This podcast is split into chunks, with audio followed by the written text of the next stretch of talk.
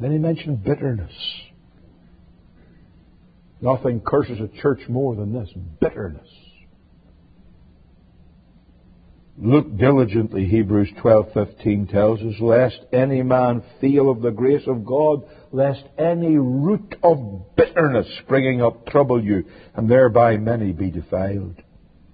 Paul told the Ephesians in chapter 4:31, let all bitterness be put away from you. Bitterness. How it curses the lives of God's people. I have seen people destroyed by bitterness. I've seen elders of churches lose out with God, lose their eldership, lose their leadership, lose their service because they became bitter.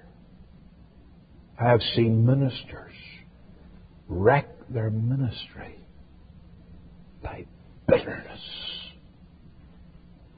You see, you think bitterness is directed, say, against me or against someone else. But that's only secondarily.